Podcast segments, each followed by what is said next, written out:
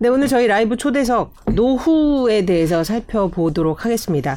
어, 강창희 트러스톤 자산운용 연금 프롬 대표님 모셨습니다. 안녕하세요. 네, 안녕하세요. 어서 오십시오. 좀 기다리셨습니다. 아이 무슨 말씀? 그 사실 저희가 강 대표님을 작년 12월 말쯤에 모셨었어요. 크리스마스 때쯤에 네. 모셨습니다. 네. 그런데 이게 뭐 주식처럼 뭐뭐당뭐이 종목 어떠냐 저 종목 어떠냐 뭐 이 업종 어떠냐 이런 것들은 이제 고시고 이제 방송 나가고 바로 많이들 보는데 네. 저희가 보니까 다시 보기 나간 후에 계속해서 누적된 그만큼 이 노후 대비 그리고 도대체 이제 은퇴후를 네. 생각하는 분들의 관심이 굉장히 많았던 것 같아요. 그래서 이 시점 에 한 번 더 모셔서. 또 그 얘기를 한 번 더 들어보고 싶어서 네. 모셨습니다. 네, 저희가 그때 모셨을 때 비해서 경제 상황이 좀 많이 달라졌어요. 그리고 뭐 어차피 안전하게 지킨다고 하지만 쉽진 않으니까 네. 그 그런 얘기들을 좀 여쭤보도록 하겠습니다. 먼저 이제 네. 인플레이션과 네. 엮어서 좀 말씀을 드려보겠습니다. 네. 요즘에 인플레이션이 너무 심하다 보니까 네. 자산도 되게 흔들리고 막 이렇게 하고 노후 준비는 어떻게 해야 되나 지금 10년, 20년 뒤에는 어떻게 될까 이런 게 네. 되게 걱정이 되는데 약간 이게 바보 같은 질문이기도 한데 네, 네. 어느 정도를 모, 모아야 노후 준비가 된다라고 이제 통상적으로 얘기를 그때 하실까요? 그 말씀드리기는 그 전에 저기 어느 그 금융회사에서 네. 에, 한 달에 적정 생활비가 얼마라고 생각하십니까? 이렇게 그 앙케이트 조사한 거를 제가 그때 소개를 했었는데 네. 305만 원 정도라고 그랬더라고요. 월. 월. 예. 그런데 지금 20, 2022년 기준으로요. 네. 우리나라 가계 2인, 2인 가족 이 줄을 세워가지고 딱 그 중간 네. 중위소득이 326만 원이거든요. 음. 그러니까는 우리나라 전체 딱 중위소득으로 어, 산다고 생각하면은 월 326만 원이 있어야 되는데 사실은 저 시골에 사시는 분들이야 충분할 거고 도시에 사는 분들은 좀 모자라겠죠. 네. 그런데 이제 저는 생각이 뭐냐면은 우리가 경제적 자립을 해야 되는데 그럴 때 되게 경제적 자립이라고 하면은 돈을 버는 능력만을 생각하는데 네. 뭐냐면은 진정한 경제적 자립이라는 거는 주어진 경제적 상황에 맞춰 사는 능력을 키우는 거라 저는 이걸 하- 항상 강조하고 있는데 네. 그래서 인플레 시대가 되면은 예, 소, 소비를 줄이고 해서 그 맞춰 사는 능 그밖에 없거든요. 그래서 저는 많은 분들이 10억 있어야 됩니까? 7억 있어야 됩니까? 그러는데 그 의미가 없는 게 시골과 이 도시가 다르고 그다음에 연금 소득이 있는 분 그 다음에 뭐 가게 같은 거 하나에서 세를 받은 받는 분, 그, 그 얼마 모아놓은 금융자산에서 빼쓰는 분, 또 일을 하는 분, 음, 다 다르기 때문에 저는 매월 어느 정도의 소득이 있어야 되느냐. 그래서 저는 우리나라의 중위소득 326만 원을 기준으로 예, 맞춰 사는 노력을 해야 된다. 네. 저는 그렇게 주장을 하고 있습니다. 그 1년 사이에 거의 한 20만 원 정도가 네. 올라간 것은 뭐 네. 그만큼의 인플레이션이 반영됐다고도 볼 수가 있을 것 같아요. 그렇죠. 네, 근데 네. 필요 자본 자산은 그렇게 는 만큼 네. 또 본인이 갖고 있는 자산의 가치는 그만큼 떨어지니까 사실 네. 이제 노후 대비하는 입장에서는 좀 불안할 수 근데 있는데 이제 자산의 가치라고 하는 게 네. 예를 들어서 지금 단기간으로만 보니까 그렇지 네.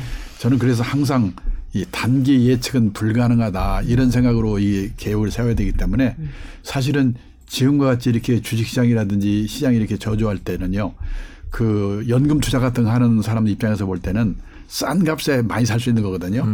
예를 들어서 그 연금 같은 경우는 그, 그 중에서 이제 D, 나중에 소- 설명드립니다만은 D시형 그 투자형 연금 같은 경우는 네. 20년, 30년 장기 펀드 투자를 하는 거거든요. 음. 그러면은 되게 그 적립식으로 투자를 하는 거거든요. 장기 적립식 펀드 투자하는 거기 때문에 그 적립식 투자는 이렇게 가격이 낮을 때 사주면 그게 나중에 큰 빛을 보거든요. 음. 그래서 이제 원래 그 그러니까 저는 장기 계획이 있어야 된다고 봐요. 네. 지금 주어진 상황에 뭡니까 단기 그 전망에 맞춰서 우왕좌왕했다가는 안 된다. 원래 그 자기 인생 계획이 있어야 된다. 예, 그렇게 지금 말씀을 그 드립니다. 계획에 맞게 저희가 오늘 네. 하여튼 연금 막, 막상 이렇게 하려면 잘 모르기도 하고 네. 어디서부터 시작해야 될지 사실 네. 답답 망박한 경우도 있어서 하나씩 하나씩 좀 자세하게 네, 네. 음, 여쭤보겠습니다. 일단 노후를 위한 연금이 세 종류가 있다 이렇게 말씀을 해주셨던 것 같아요. 그세 네, 네. 개가 우선 그 이제 예. 연금의 중요성인데요. 우리가 선진국이라고 하면은 노후 자금을 몇억 원씩 들고 있는 나라 뭐 이렇게 생각을 하는데 그게 아니고 에, 진정한 복지 선진국은 에, 세상 떠날 때까지 최소 생활비 정도를 공적 사적 연금으로 확보하고 있는 나라다. 그게 이제 미국, 일본, 독일 같은 경우에는 당신의 노후의 주 수입원이 뭡니까? 이렇게 물어보면 예, 연금입니다. 이렇게 대답하는 분이 7, 80%거든요. 네. 근데 우리나라는 그런 분이 22%밖에 안 돼요. 왜냐하면 그 선생님, 공무원, 군인하고 일부밖에 없으니까. 그러니까 우리나라도 이제 그런 나라를 향해서 가야 되거든요. 그래서 저는 이제 삼층 연금, 제일 기본에 깔려 있는 국민연금, 국민연금. 그다음에 회사 다니는 분, 저 근로소득 있는 분들 받는 DC 뭡니까 저 퇴직연금. 퇴직연금. 퇴직연금. 예. 예. 그리고 이제 모자라니까 한 달에 10만 원, 20만 원이라도 개인연금. 음. 그래서 이제 젊을 때부터 하 직장 생활 시작할 때부터 시작 뭐냐면은 이 새 연금으로 노후 최소 생활비를 마련하는 게 한 20, 30대부터 시작하면 30년, 40년 기간이 있잖아요. 그 기간 동안에 모아놓는 거가 제일 중요한 것 같습니다. 네. 그럼 먼저 퇴직연금부터 볼까요? 네, 네, 퇴직연금. 저희도 뭐 DB형, DC형 뭐 선택하라 뭐 그때는 네. 막 공부해서 하는데 어렵습니다. 네. 이거 네. 좀 쉽게 좀 설명을 부탁 그러니까 부탁드립니다. 이제 네. DB형은 한마디로 말하면 회사 책임형이다. 네. 회사 책임형. 예. 네. 그래서 뭐냐면 DB형에 가입한 사람들은 다른 거 걱정할 거 없어요. 회사가 망하지만 않으면 돼요. 아, 망하죠. 그것도 망하더라도 그 받은 그동안에 쌓아놓은 연금이 외부에 쌓, 쌓여 있으면 아, 네. 상관없어요. 그렇죠. 퇴직금 그래서 생긴 거거든요. 옛날에는 그 퇴직금을 다 쌓아놨는데 회사가 망해서 못 받는 경우가 많은데 어, 그러면 채권자들이 지금은 뭐 사람들이 90% 이상을 다 밖에다가 적립해야 되니까 회사가 망해도 걱정할 필요 없고 그리고 DB형은 원래 회사가 약속한 대로 주는 거니까 이 종업원들은 큰 신경을 쓸 필요가 없죠. 네. 근데 앞으로 대세 지금 가입자로 볼 때는 절반 이상이 DC형이거든요. DC형은 뭐냐? 가입자 책임형. 예. 내가 그러니까 예, 이 가입자 근로자 책임형이거든요. 그러니까 이거는 뭐냐면 회사가 1년에 얼마씩 이 불입만 시켜 주는 거예요. 그러면 그거를 자기가 펀드에 적립식으로 운영을 해 가지고 운영이 잘 되면 많이 받고 어 잘못되면 덜 받고. 그래서 이제 동기생이 나중에 퇴직할 때 되면 두 배가 차이가 나는 경우가 있어요. 못한 사람과 잘한 사람 사이에. 예, 그래서 DC형은 에, 근로자 책임형 또는 가입자 책임형이니까 그만큼 DC형에 가입한 그 근로자들은 그 주인의식을 가지고 수익을 낼 수 있는 노력을 해야 되는데 지금 우리나라가 상당히 그런 면에서 직장인들이 이게 뭐냐면 미국 같은 경우에는 이 회사 들어갈 때 이 회사가 연금, 퇴직연금이 있는지 없는지 DC형인지 그거 없는 회사는 안 들어가려고 그러거든요. 그러니까 들어가면 또 자기가 낸 만큼 회사가 내주기 때문에 굉장히 관심을 갖고 그래서 미국 같은 경우에는 이 그 퇴직연금 백만장자가 에, 그 휴데리티라는 회사의 고객만으로도 30뭐 몇만 명 있더라고요. 그래서 지금 그게 매칭이라고 예. 하시나 그럼 개인이 낸 만큼 회사에서 매칭을 그렇죠. 그걸 이제 뭐 절반 매칭해 주는 데 있고 100% 해주는 데도 있고 다 다른데 그걸 잘해주는 회사가 복지가 잘 된 회사죠. 근데 우리나라는 그냥 법에 의해서 1년에 1개월씩 주, 주게 돼 있고 퇴직금의 연장으로 하다 보니까 종업원들이 관심을 안 갖고 있고 그걸 운영하는데 신경을 안 쓰고 있죠. 그거에 신경을 써야만이 나중에 운영을 잘해서 동기생과 사이에도 두 배 차이가 나면 안 되잖아요.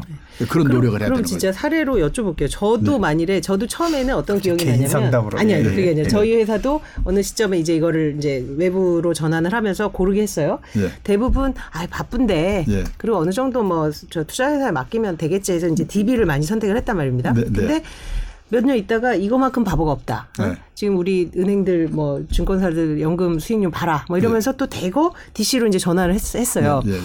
근데 그 다음에 과연 내가 이 DC에 대해서 투자에 대해서 신경을 쓴 적이 있었는가? 네. 그런 생각이 들어요. 그럼 DB형이 좋으냐 DC형이 네. 좋으냐는 인류적으로 말할 수가 없습니다. 네. 그 DB형은 그 월급 오르는 만큼 늘어나잖아요.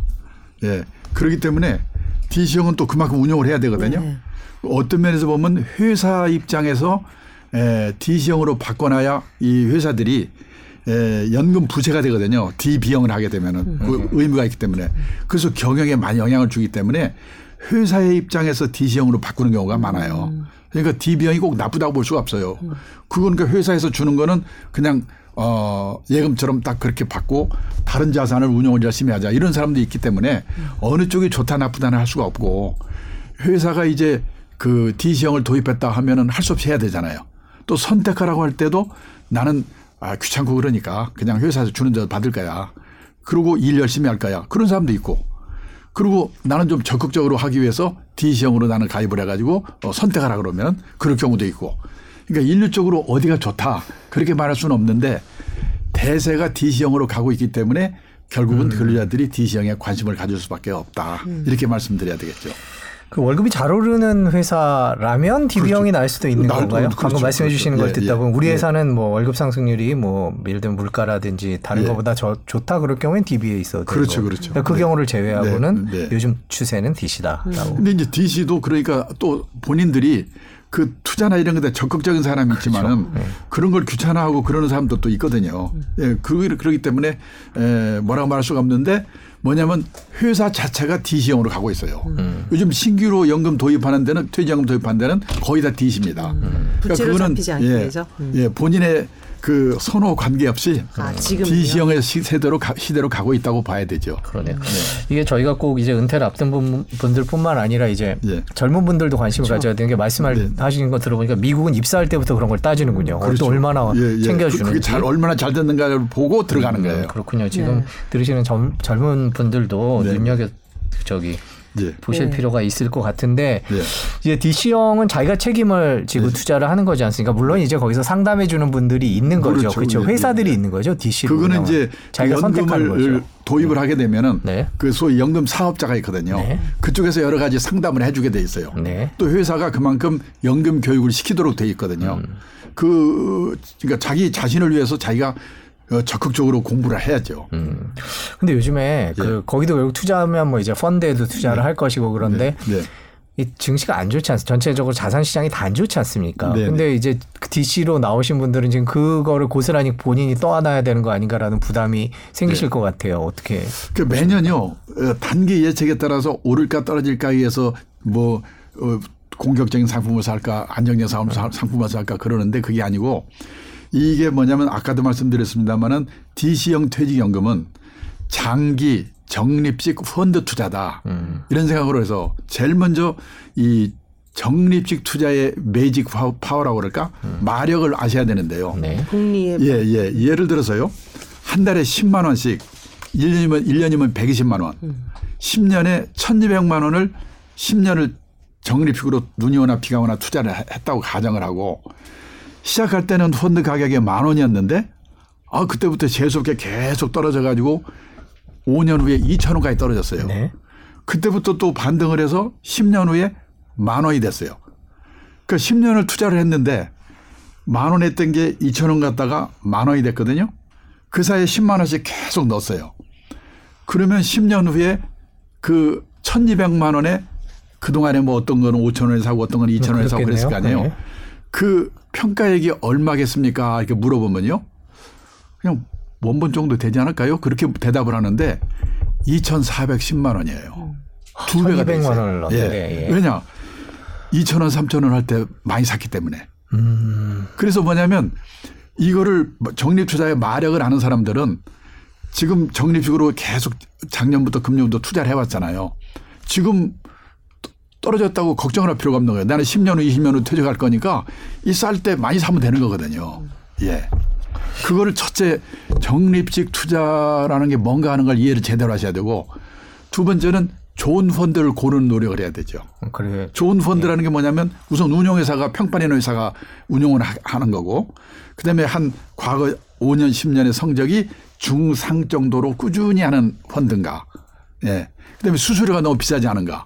이 펀드를 고르는 그 뭐, 뭐랄까 능력을 좀 키우는 거. 이두 가지 공부를 열심히 하면 되는 거예요. 어떻게 보면은. 그 은행도 있고 증권사도 있고 예, 이거 예. 운용하는 회사를 고르는 거는 그게 큰 차이는 없을까요? 그러니까 뭐냐면 그 연금 사업자 파, 연금 그 사업, 사업 그 상품을 소개하고 해주는 회사 고르는 거는 큰 의미가 없고 네. 그 펀드를 고를 때 그 사람들은 상담을 잘해주면 되는 거죠. 네. 그리고 상담을 해줄 때 내가 이 펀드를 들까 말까 할 때 보면은 운용회사를 잘 봐야 되죠. 펀드를 그러니까 판매회사보다도 네, 네. 돈 벌게 하는 거는 운용회사거든요. 음. 그러니까 운영회사가 되게 보면 평판 좋은 회사들이 몇 개 있어요. 우리나라 운영회사가 200 몇십 개 있거든요. 그 중에서 그 평판 좋은 회사 걸들. 왜냐하면은 이 20년, 30년, 40년 계속 드는 거거든요.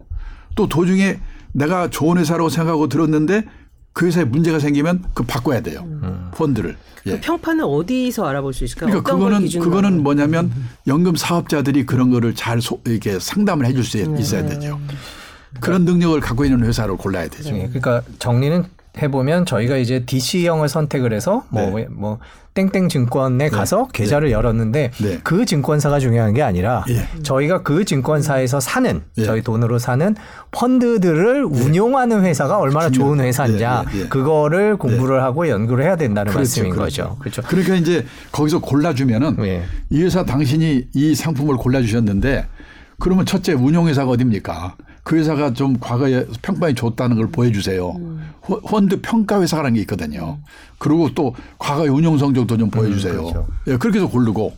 근데 혹시 수수료가 유난히 비싸지 않은지 이런 거 다 그, 어, 그쪽에 연금 사업자의 상담원한테 상담을 받아야 되죠. 음. 그럴 때 그냥 좋다고 하니까 좋은 게 아니고 지금 말씀드린 그 운용회사의 평판, 그다음에 과거의 운용 성적, 수수료, 수수료. 이런 거를 자기가 이렇게 체크를 해봐야 되겠죠. 네. 그래서 아까 말씀하신 두 배까지 차이가 난다는 것은 네. DB형의 기본을 선택한 사람과 이런 적극적인 노력을 한 사람. 아니, 아니, 아니, 이 DC형을 DC 형에서도. 했는, 했는데도 네, 음. 그 DC형 했는데도 지금 우리나라 많은 그 근로자들이 DC형을 했는데도 그의 80%를 그냥 게을러 가지고 원금 보장에 넣어놓고 있잖아요. 네, 네, 네. 그러니까 이 원리금 보장이라는 거는 회사 입장에서 볼 때는 원금 보장이니까 예금 같은 데 넣어버리거든요. 네, 대부분 그래, 시중은행에 그래. 예금에 예, 들어가 예, 있더라고요. 예, 예, 예, 예. 예. 그러니까 그런 거를 잘 보, 봐야 된다는. 거죠. 음. 예, 예. 그 저희가 이제 펀드를 선택을 해야 그 안에서 네. 이제 DC형 안에서 네. 운용사 좋은 펀드 뭐 땡땡땡 투자 운용 이런 건 네. 잘하더라 그럼 네. 펀드를 하는데 네. 우리나라 주식도 있고요 채권도 있고요 그럼 외국 주식도 다 살 수 있는 거죠 그 그, 안에서 그거는요. 예. 우리나라 어, 회사 중에서도 외국 거를 잘그 소개해 주는 회사가 있어요. 네. 예, 그리고 우리나라 연금 사업자들이 해외 분산 투자를 할 수 있도록 그런 걸 또 이렇게 예, 상품 이렇게 라인업이라고 그러죠. 네. 상품을 다 갖고 있습니다. 음. 그것들을 잘 고르면 되는 거죠. 네. 네. 자 그러면은 이제 우리 지금 세 가지 중에 한 축인 퇴직연금을 알아보고 있는데 네. 이제 자영업자나 프리랜서 같은 경우는 기본적으로는 그 없을 텐데 자영업자나 프리랜서도요. 뭐 똑같은 게 뭐냐면 네. 어, IRP라고 그래가지고 IRP. 음. 개인형 퇴직연금이라는 게 있거든요. 네, 네. 이것도 똑같이 세제 혜택 받으면서 똑같이 할 수 있기 때문에 뭐 전혀 다를 게 없어요. 음, 그러니까 연금 형- 사업자들도. 형- 이 이름만 다를 뿐이지 예, 예. 똑같이 그할수 있다. 이 개인 사업자들도. 개인 사업자들도. 네, 네. 예. 자 그러면 뭐 이제 다음으로는 이제 국민연금, 국민연금 이제 가장 기본적인 그게 되는 연금인데요. 네. 뭐 이제 물가가 오르는 만큼 연금액도 늘어나고 네. 그래도 국민연금만한 게 없다 수익률로 볼때 네, 이것도 네. 역시 네. 음. 지금 현재 좀 저기 국민연금 가입자와 네. 지금 이제 받기 시작하는 사람들이 이제 늘어날 텐데요 네, 늘어나고 있는데 어느 네. 정도 수, 저 수혜를 보고 있다 지금 현 상황을 좀 정리해 지금 주시면 보니까 뭐 한 2,200만 명 정도 네. 가입을 했더라고요. 그러니까 저는 그 지금 저 자신도 그런 생각을 하고 있고 네. 결국은 보면은 그 어떤 국민연금 공단에서 다 운영해 주잖아요. 그 우리가 금융회사에서 하게 되면 수수료 다 내고 그래야 되잖아요. 그러니까 운영을 다 거기서 해주고 있기 때문에 사실은 뭐 이 국민연금만큼 좋은 상품은 없다. 그리고 또 기본적으로 에, 지금 연금 고갈에 대해서 말들이 많지만은 어, 그건 나라의 재정의 문제지 세계 어느 나라도 연금을 국민연금을 안 준 나라가 없어요. 그건 그리고 거의 약속이기 때문에 그렇기 때문에 그만큼 또 안전성 면에서도 어, 저는 국민연금만한 게 없다 이렇게 생각을 합니다. 예, 국민 방금 말씀해 주셨듯이 이제 뭐 네. 고갈 얘기도 있고 앞으로는 뭐 주는 돈이 더 줄어들 거다 이런 얘기도 있고 네, 네. 그런 미래에 관해서는 그럼 여전히 긍정적으로 보고 계신 건가요? 그래서 이제 우선요 저는 그래서 이 가정 이게 뭐냐면은 근로 그 소득 있는 분들은 다 의무적으로 가입하게 돼 있는데 그 소득이 없는 분들도 그 이미 가입이 가능하거든요. 네. 그래서 저는 가정 주부가 최저 금액이 한 달에 이미 가입이 9만 원인데 9만 원씩 뭐 25세 시작해서 30년 줬고 30년만 넘어가면은 한 달에 53만 7천 원씩 받아요. 그러면은 남편 거 갚으면 절대 굶을 염려는 없거든요. 그래서 꼭 가정주부 분들에도 분- 분들에게도 이미 가입을 해- 하면 좋겠다는 생각이 들고 그다음에 고갈 문제가 있기 때문에 연금 개혁이 시급합니다. 그래서 저는요 이웃 나라 일본을 보니까 이 사실은 저희 같이 나이 든 사람들은 이미 뭐 조금 있다가 끝날 거기 때문에 거- 별로 걱정이 없는데 지금 20, 30대, 30, 40대 소위 MZ 세대들은 에, 고갈이 된다면 여러 가지 문제가 생기기 때문에 저는 그 제 유튜브 같은 데 그래요. MZ 세대가 침묵하면 안 된다. 일본도 보니까 이 젊은 세대들이 그거에 대해서 그냥 소극적이고 이 침묵을 하고 있으니까 이 노인들 편만 자꾸 드는 거예요. 저는 그런 그런 면에서는 mz 세대가 우리나라는 또 무섭거든요. 젊은 세대가 그 계속 이 연금 계획에 대해서 외쳐야 된다고 봐요. 그러니까 예. 정말 저도 동의하는 게 이제 예.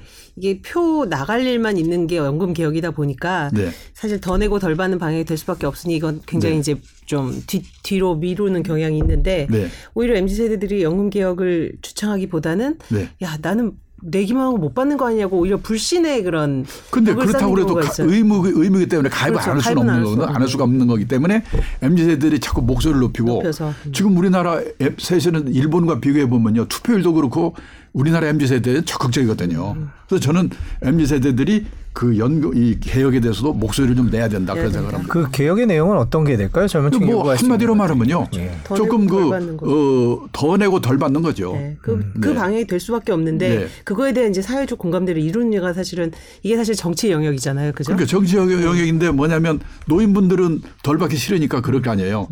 근데 대개 표는 노인분들한테 있으니까 노인분들한테 이제 아- 아무래도 좀 관- 관심을 갖게 되는데 네.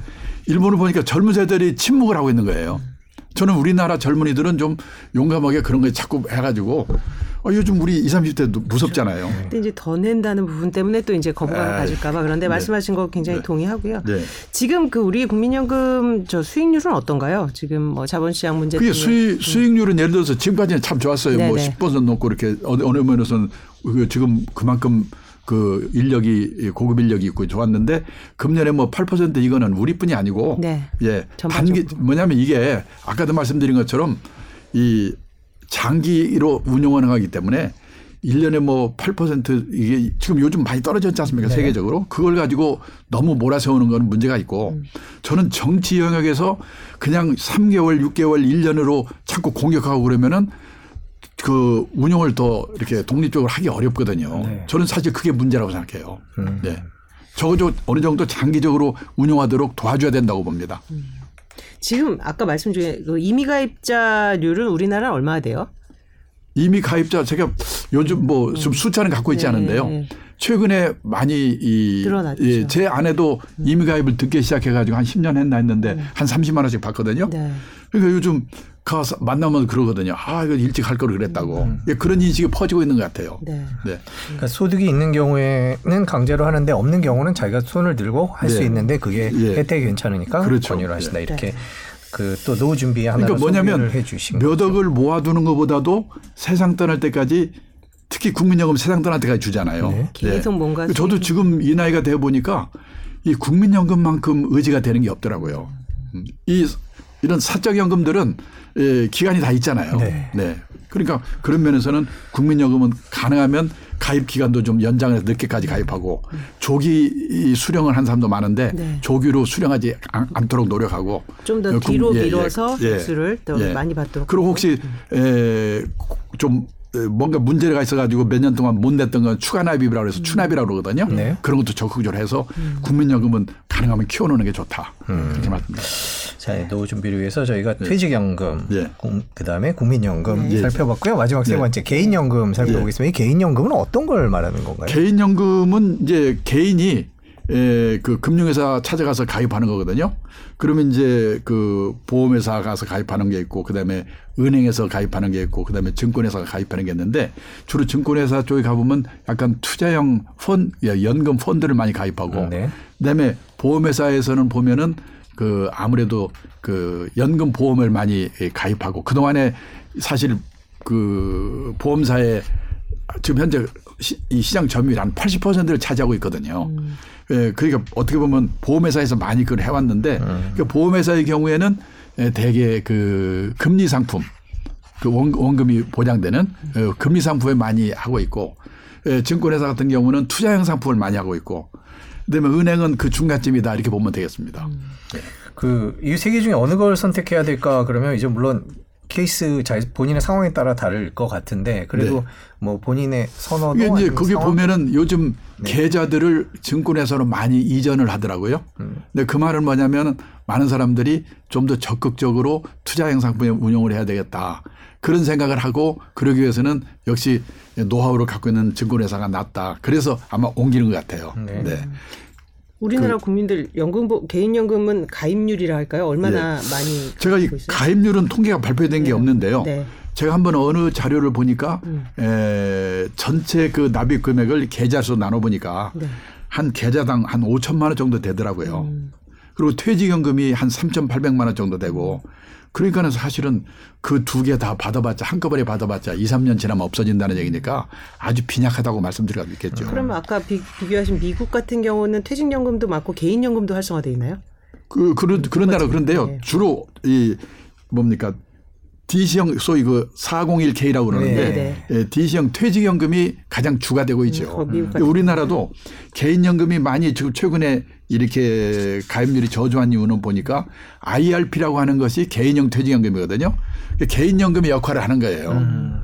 그리고 퇴직연금은 의무인데 개인연금은 자기가 선택이죠. 예, 선택이기 때문에 사실 지금 국민연금 퇴직연금 내기도 바쁘니까 그래서 이제 많이 좀 좀 저조한. 저조한 것 같고 그다음에 보험회사가 그동안에 많이 적극적으로 해왔는데 그게 이제 금리 상품이다 보니까 별로 그 수익이 많이 안 나니까 또 요즘 팔기가 힘든가 봐요. 그래서 예, 늘어나질 않고 있는 것 같습니다. 그러니까 개인연금에 대해서 저희도 이제 취재하고 하다 보면 네. 약간 이제 수수료를 많이 뗀다라든지 예, 예. 뭐 처음에 이제 약속했던 거에 대한 뭐 네. 이제 네. 그런 부분 불신도 네. 있고 하거든요. 네. 네. 그 보험사 통해서 가입하는 연금저축 같은 경우 좀 주의 깊게 볼 포인트는 뭐가 그 있을까요? 거기 볼 때 뭐냐면요. 네. 그 연금저축은 에, 보험사에서 통해서 가입하게 되면 네. 한 달만 안, 다른데 예를 들어서 연금 펀드 같은 경우는 한 달 안 내도 에, 그 유지는 되는데 보험회사 통해서 하면 한 달만 안 내면 해지가 돼요. 아, 계약이 그. 그 조심해야 되고 또 어, 보험사뿐이 아니고 이 연금 저축의 경우에는 개인연금의 경우에는 55세 이전에 해약을 하게 되면은 그 동안에 세제 혜택 받은 걸다 토해내야 돼요. 그거를 좀 조심해야 되고 그다음에 그 보험회사를 통해서 하게 되면 그 금리 상품 그러니까 투자형 상품이 아니기 때문에 고수익을 기대하기는 좀 어렵다.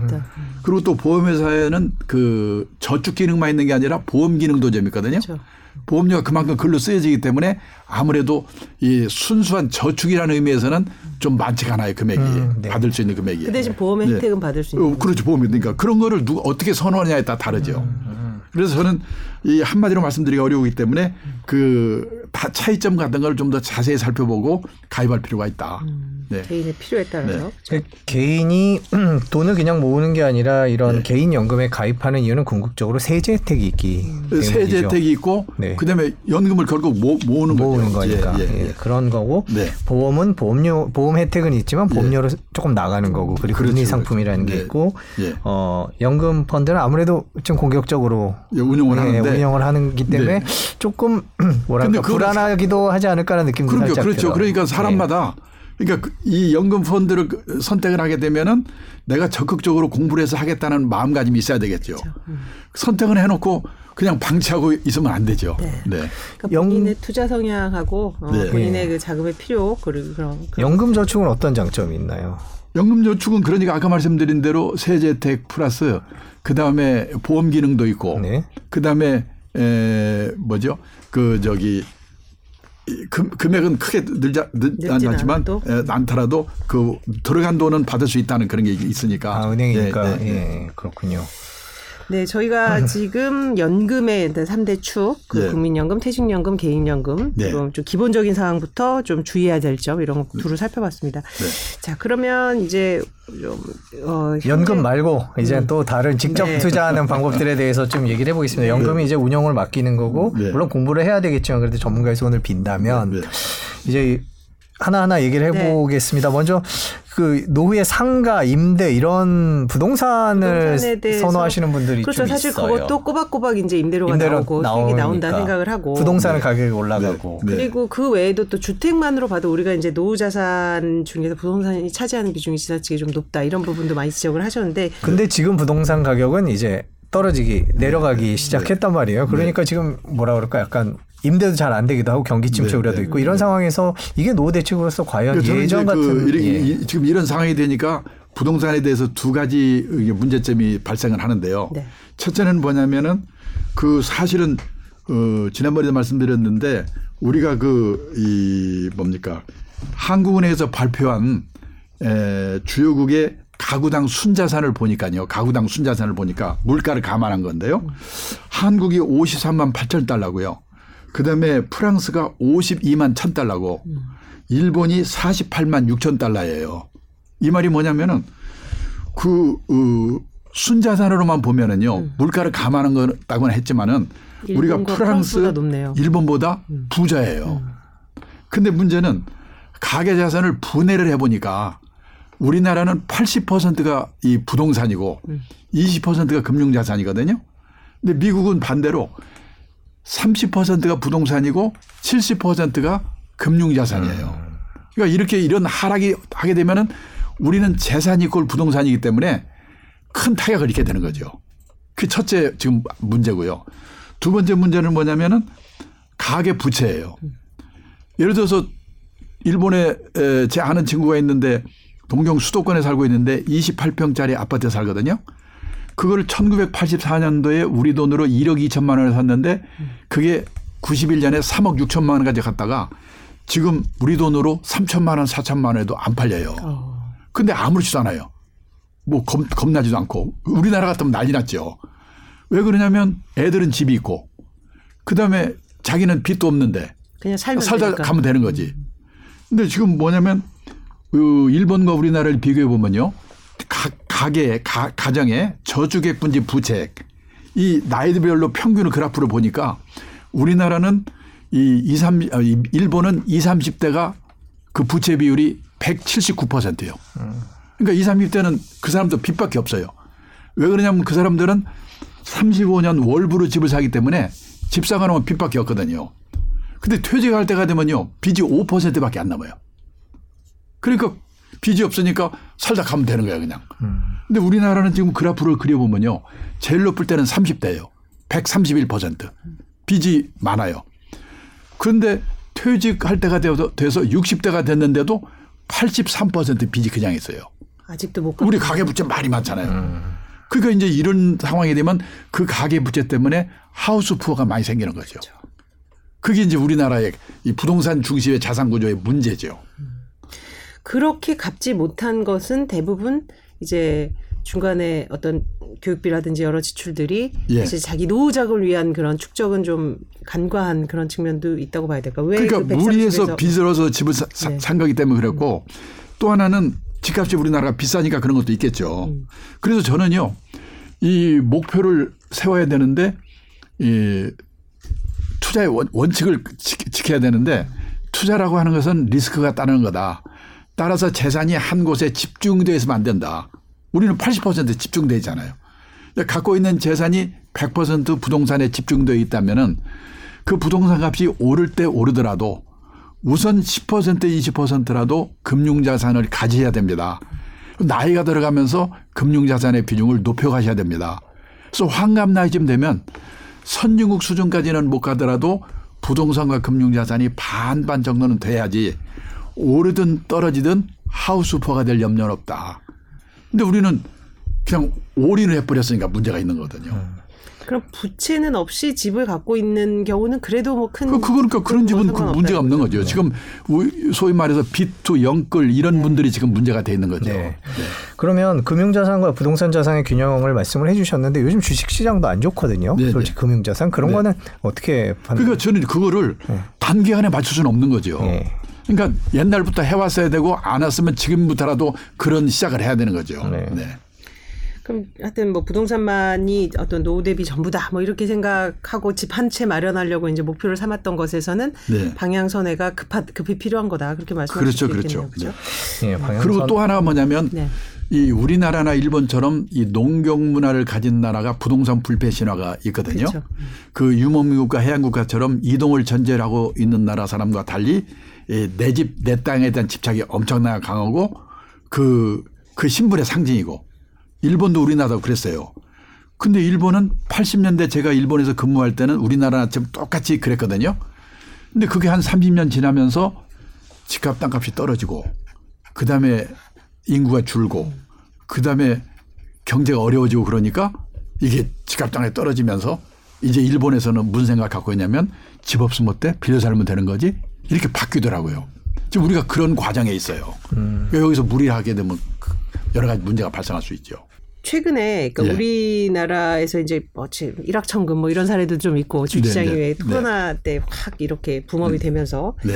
근데 그래서 이제 뭐저 이제 퇴사합니다 뭐 이런 붐도 약간 잃, 예. 잃었고 예. 근데 이제 대표님께서는 평소 어떤 그 일 직업에 대한 그런 강조도 그냥 그 직업의 가치에 대한 강조가 아니라 네. 어찌 어찌 보면 이것도 하나의 은퇴에 대한 그 플랜으로 강조를 하신 것 같은데요 어떤 의미로 받아들일 수 있을까요? 그 왜 그러냐면요. 네. 지난 2, 3년 동안에 동학개미 투자자의 뭔 말이 있었냐면 돈에도 일을 시켜야 한다. 그래가지고 월급 받은 거를 그 일을 시켜서 일을 시킨다는 거는 주식이나 이런 투자 상품에 넣어가지고 불려야 된다는 그게 유행이었거든요. 근데 보니까 잘못하면 돈에만 일을 시키는 게 아닌가 그런 걱정이 드는 거예요 저한테는 이게. 근데 사실은 우리가 일을 하고 있는 거는 엄청난 금융자산이거든요. 거기서 월급 나오죠. 보너스 나오죠. 그 다음에 퇴직금 나오죠. 그러니까 비중으로 보면은 월급 받아서 그 재테크하는 거는 한 10% 비중이라면 90%는 직업이거든요. 그러니까 직업에서 성공을 해야 되는 거예요. 그래서 저는 가장 큰 투자 엔진은 자신의 직업이라고 항상 가- 강조를 하는데 실제 지난 2, 3년 보면은 예를 들어서 재작년에요. 우리나라 20대 남성 주식 투자자의 주식 매매 회전율이 6,800%라고 나왔어요. 회전율이라는 게 뭐냐면 1년에 몇 번을 사고 파는가. 그게 100%면 회전율이 일, 한 번씩 사고 팔거든요. 6,800% 회전율이라고 보면은 68회전. 거의 일주일에 두 번씩 사고 팔고 했다는 거예요. 그러면 그렇게 단타로 돈을 벌 수 있는가? 첫째가 어렵거든요. 어쩌다 한 번은 몰라도. 두 번째는 일주일에 두 번씩 사고 팔고 사고 팔려면 꿈에도 그 생각을 할 거예요. 회사에 일할 때도 잘못하면 회사에 잘리죠. 그게 큰 문제예요. 이게 이런 주식 투자 붐이 있을 때마다 제가 지금 50년 가까이 이 일을 하고 있는데 붐이 있을 때마다 꼭 그렇게 하거든요. 이번 코로나 사태에서 보면요. 코로나 사태 직후에 1,400까지 떨어졌어요. 3,300까지 올랐어요. 그렇죠. 지금 2,400이거든요. 근데 2,900에서 3,300 사이에 60%가 투자를 했어요. 집중적으로 몰려있죠. 항상 보면은 이 붐일 때 다들 와요. 이게 제가 열 몇 번 경험했어요. 제가 50년 동안에. 그게 안 고쳐져요.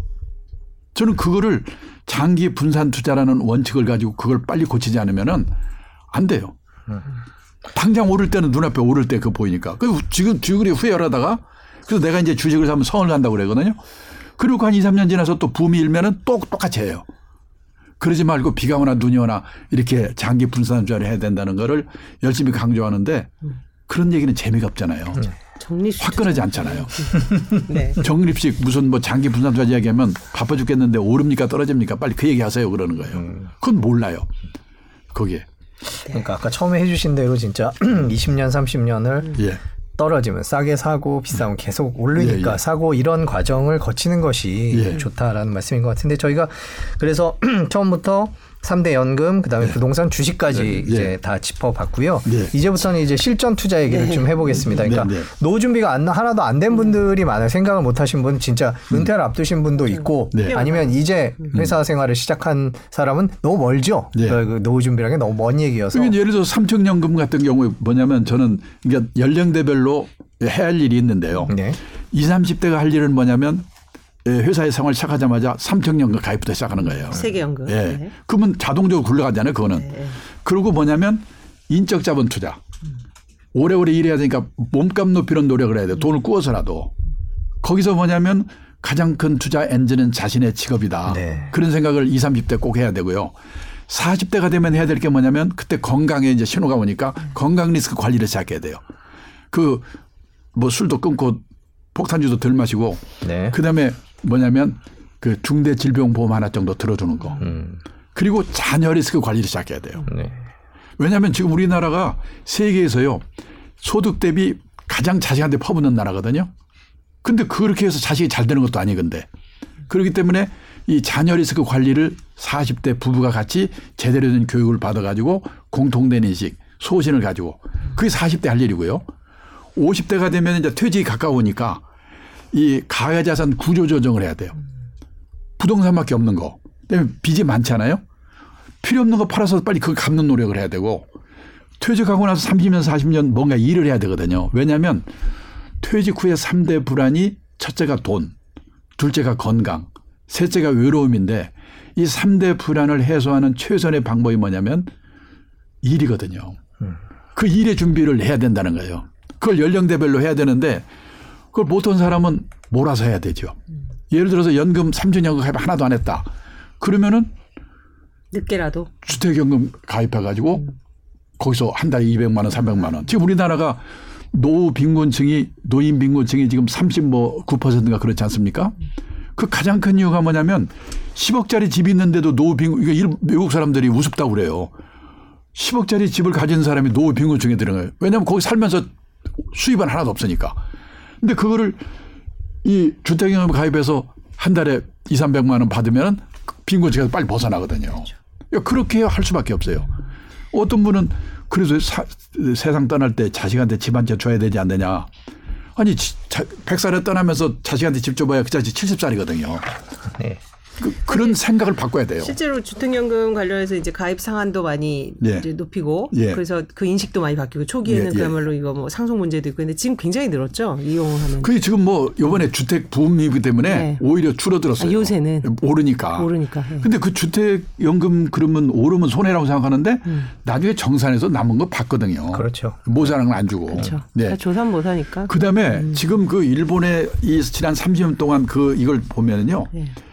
예. 주택연금에 가입해 두는 게 안전할지도 몰라요. 네. 그런 생각도 좀 생각해 보셔야 돼요. 아, 그 주택연금에 가입하면 지금의 가치로. 집의 가치로 받- 예, 받아가지고 가차- 가치를 받아서 그걸 이제 떨어져도 받는 상관이 없어요. 가격이 오- 떨어지면 오르면 남고. 어, 오르면 남고 예, 예. 오르면 나중에 이제 정산할 때. 이제 예. 물려줄 때 예, 그때는 그 가치가 반영이 네, 되는 많이 올랐으면요. 거죠. 도중에 중도에서 그동안 받은 건 주고 어, 팔아가지고 갚으면 되, 는 네, 거니까. 근데 보통 아까 그 사- 상속 얘기를 하셨어요. 집 한 채라도 물려줘야지라는 네. 얘기를 하시는데 뭐 그거에 대한 인터뷰도 많이 하셨던 것 같아요. 자식 문제. 뭐 네. 추석도 저희가 며칠 전에 있었습니다만은 이런 얘기들이 많이 오갈 텐데 자식한테 물려줘야 된다는 생각 때문에 노후 준비가 조금 망설여지거나 뭐 이런 네. 분들이 아직도 계신 것 같아요. 그거에 대해서는 어떻게 생각하십니까? 저는 그, 그 뭐랄까, 이 물려, 물려, 물려줄 수가 없고요. 왜냐면은 지금 이 일본의 사례 같은 거 보면은 노후의 의료비나 이런 게 많이 들거든요. 그 다음에 개호비라고 그래서 네. 간병, 돌봄 이런 그런 데 들어가는 돈 생각해 하면은요. 자식한테 물려준다는 생각을 오히려 자식한테 자립 교육을 시켜야 돼요. 자립이라고 하면은 첫째가 이제 경제적 자립인데 우리가 우리 자식 뭐냐면 지금 문제는 우리나라나 일본이 에, 젊은이에게 냉혹한 사회거든요. 우리 취직이 안 되잖아요. 근데 부모들은 과보호하는 부모거든요. 자녀들을. 이 과보호 이게 문제예요. 작년에 미국 CNN에서요. 그 세계 주요국의 0세에서 18세까지 이 자녀 양육비 고등학교 졸업할 때까지 합계를 GDP로 나누니까 1등인 나라가 한국이고 2등이 중국이고 3등이 이태리더라고요. 그러니까 소득 대비 가장 돈을 많이 퍼붓는 나라예요. 대학 들어가면 또 마찬가지죠. 그다음에 결혼 비용 다 줘야죠. 그럼 부모 노후 준비가 안 돼요.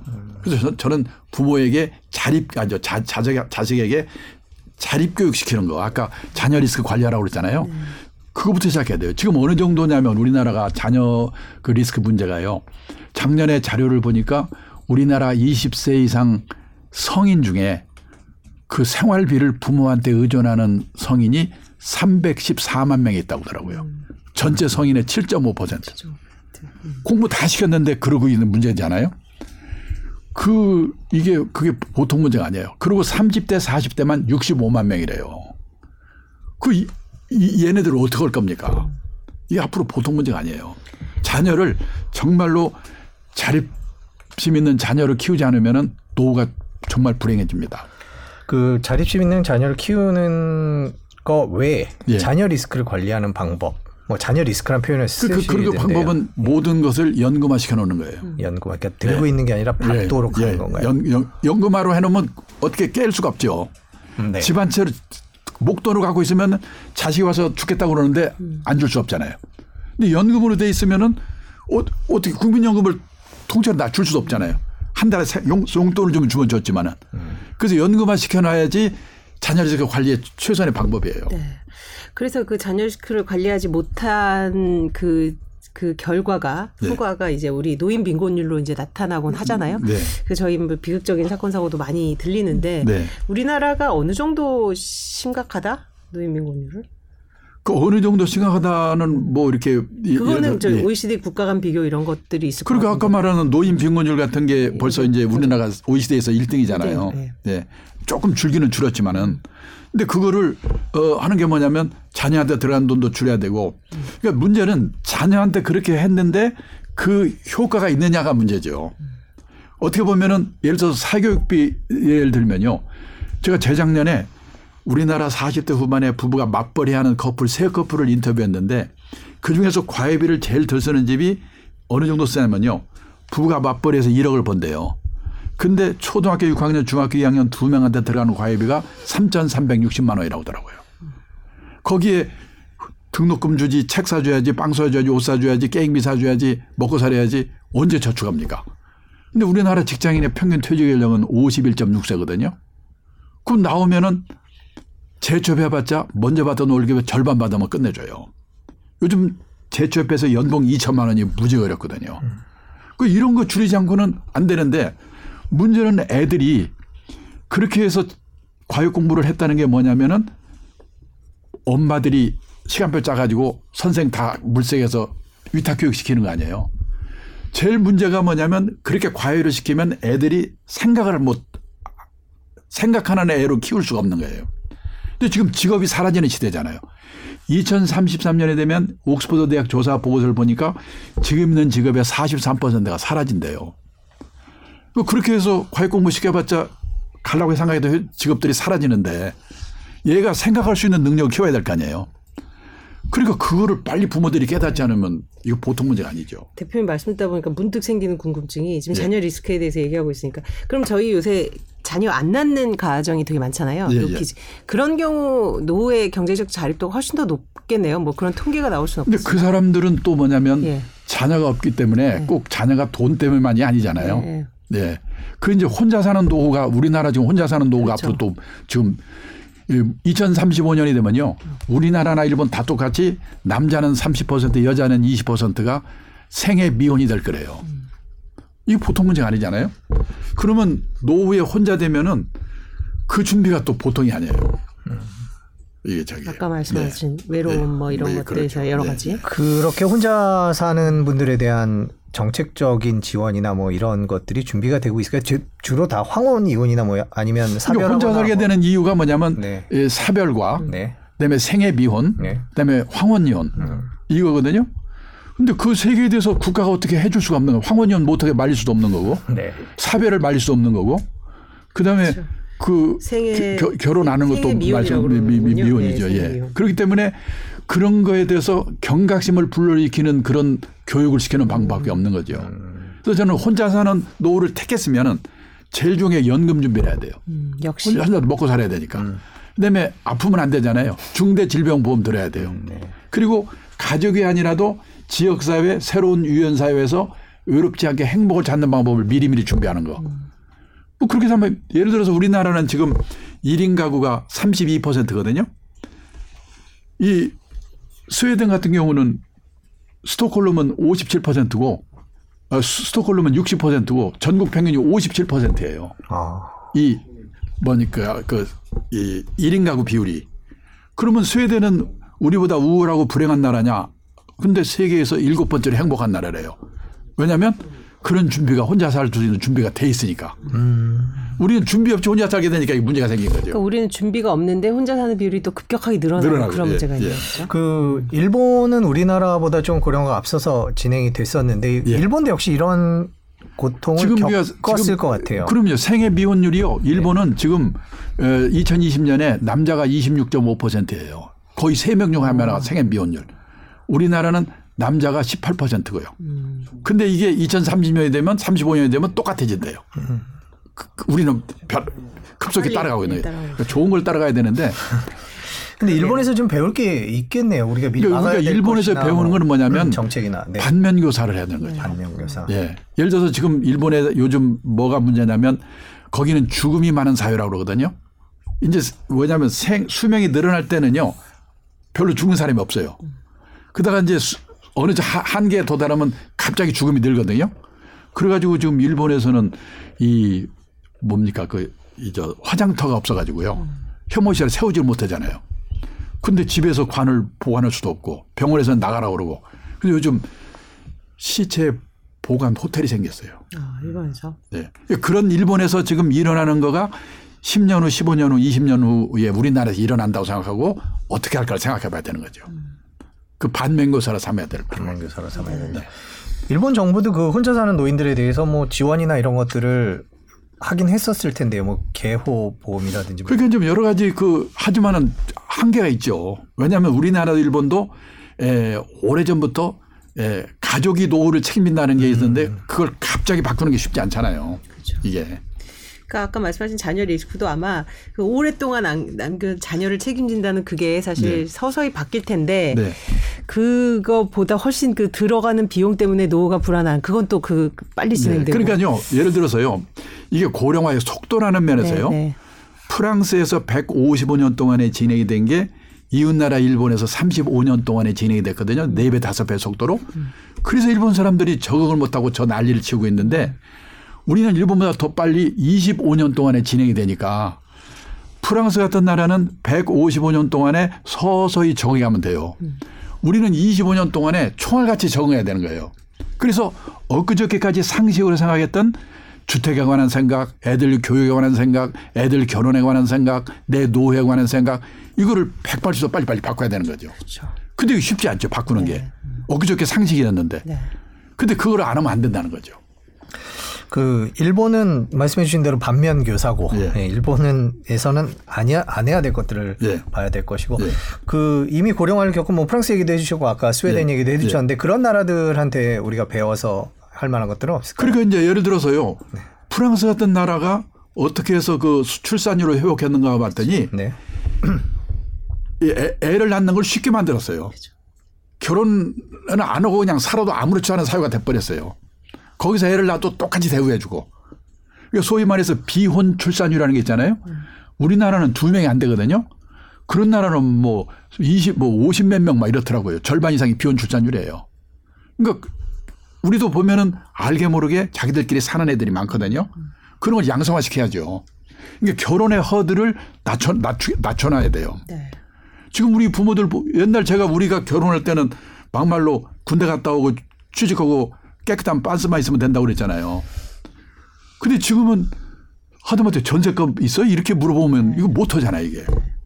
결혼의 허들을 그렇죠. 그게 아마 우리의 저출산 0.7대 수치로 예, 예, 나타나고 있는 게 아닌가 생각이 댓글. 하나만 소개해 드릴게요. 소장님, 강령매도님께서, 강령매도님. 소장님 말씀은 모든 것을 오직 개인이 준비해야 한다고 하시는데 사회제도 개혁도 아주 중요하다고 보는데 어떻게 생각하십니까? 라고. 그러니까 정부에서 이런 일들을 그 지금 그 동안에 해온 일들 이제 그 예- 가- 가까이 일본을 보고 빨리 그 일본에서 실패한 것 같은 거를 우리가 할 수 있도록 연금 개혁도 그 안에 들어가는 거고.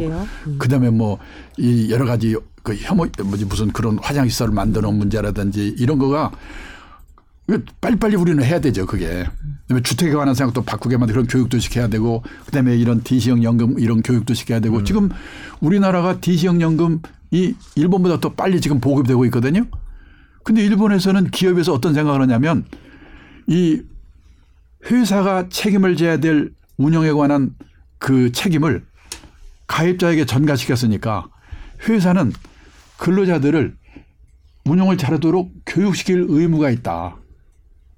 근데 우리나라 디지형연금 도입한 기업이 그거 하나 내서 제로에 제로. 그렇죠. 우리도 의무는 있는데 안 하는 건가요? 아니면 도입은 안 됐죠, 의무. 그러니까 의무 있는데 체크할 수가 없잖아요. 그 러니까 이건 일본 같은 경우는 사회적인 눈이 무서워요. 책임은 근로자에게 전가시켜 놓고 교육은 안 시키면 나몰라라 하면 안 되죠. 기업이 잘못하는 거죠. 이런 것들을 빨리 고쳐야 되는 거죠. 예, 금융문맹님께서 소장님 말씀이 많습니다. 개인이 투자 공부해야 합니다. 네. 말씀하신 대로 이렇게 금융문맹, 강명매도 결국은 어떻게 보면은 누구 믿을 사람 없으니까 각자 도생하는 해야 되니까 네. 우리 애들도 그렇게 교육을 시켜야 되고 우리도 또 그러니까 저는 우리나라가 그런 면에서는 빨리빨리 그 누구 누구를 어떻게 해 원망을 할 수가 없는 거거든요. 사실. 그 이분 말씀 때문에 제가 질문이 하나 떠올랐는데 저희가 이제 공부를 할 때요 일반 펀드를 사서 이제 투자를 할 때도 있지만 네. 퇴직 연금 안에서 펀드를 고를 때는 일반 투자랑 조금 다른 점이 있을까요? 아니면 크게 역- 다를 게 없어요. 네. 네. 그러니까 뭐냐면 오히려 일반 펀드는 단기로 하잖아요. 그러니까 어떻게 보면은 저는 투자의 원칙을 제일 지킬 수 있는 게 바로 그 퇴직연금이라고 봐요. 그러니까 미국 사람들은 펀드 투자를 언제 시작했냐고 물어보면 65%가 퇴직연금, DC연금 때문에 시작을 했다고 그런 거거든요. 거기서 펀드 투자에 관한 공부를 해가지고 다른 자산을 운용하는데도 활용을 하는데 우리는 지금 회사에서 하고 있는 그 적립 투자 뭡니까? 퍼- 어, DC형 그 그거는 방치를 하고 오히려 돈을 빌려서 지금 재테크를 하고 있잖아요. 그보다는 이걸 더 열심히 해서 여기서 지식을 습득해서 다른 자산 운용하는 데 쓰는 게 좋다. 네. 자, 오늘 연금 기본적인 것부터 뭐 부동산, 주식, 금융 자산의 변동에 따른 또 노후 대비 네. 그리고 이제 자, 자녀 리스크 같은 이제 어떤 상식이 바뀌는 부분에 대한 또 네. 어떤 대비 네. 또 일본의 사례에서 보는 반면교사 그래서 굉장히 종합적으로 짚어본 것 같아요. 도움이 많이 된 것 같고요. 종합해 보면 연금은 무조건 그 다음에 건강, 네. 직업 네. 그런 어떤 뭐 노후의 자녀- 리스크, 자녀 리스크. 그렇죠. 네. 노후의 리스크를 자녀 리스크요. 네. 제가 저 흥분해가지고 좀 실수한 거 어, 아닙니다. 네, 아닙니다. 네. 뭐 얼마 전에 한 일간지랑 인터뷰를 하셨던데 가장 아끼는 자녀 때문에 노후 망쳤습니다. 그 제목이던데 네, 자녀 리스크에 대해서도 얘기를 그렇죠. 많이 그 리스크가 들었습니다. 음. 뭐 자녀가 소중하지 않다는 것이 아니라 아, 그것 때문에 자식을 망자면 그렇죠. 우리나라 같이 자, 자, 자립 네. 지금 예를 들어서 자녀가 뭐냐면 내가 떠난 자리를 남이 와서 치우면 안 되잖아요. 우리 목욕탕에 가보면 수건 널브러져 있는 게 그런 게 안- 행위의 자립. 네. 그다음에 남의 눈을 너무나 의식하는 나라거든요. 음, 예. 의식의 자립. 네. 그다음에 경제적 자립. 맞습니다. 예. 오늘 저희가 주제를 노후의 경제적 자유를 누리는 법 이렇게 잡았는데 하여튼 뭐 이런 하나씩 좀 생각을 바꾸는 것부터 그리고 네. 아직까지 안 했다면 지금부터라도 뭔가 좀 연금부터 시작을 해봐라 이런 말씀 도움이 될 것 같습니다. 저희 네. 그 정기적으로 나와주셔야 될 것 같아요. 너무 예, 흥분해가지고 예. 죄송합니다. 예, 아니 아니 아니 그게 아니라 이게 계속 공부를 꾸준히 해야 되는 내용인 것 같아서 오늘 제 DC부터 한번 들여다봐야 되겠어요. 저도 지금 오늘 방송 준비하면서 저 방치형이거든요. 네, 그래가지고. 한번 네. 저희들도 살펴보도록 하겠습니다. 오늘 긴 시간 네, 네, 고맙습니다. 감사합니다. 감사합니다. 네.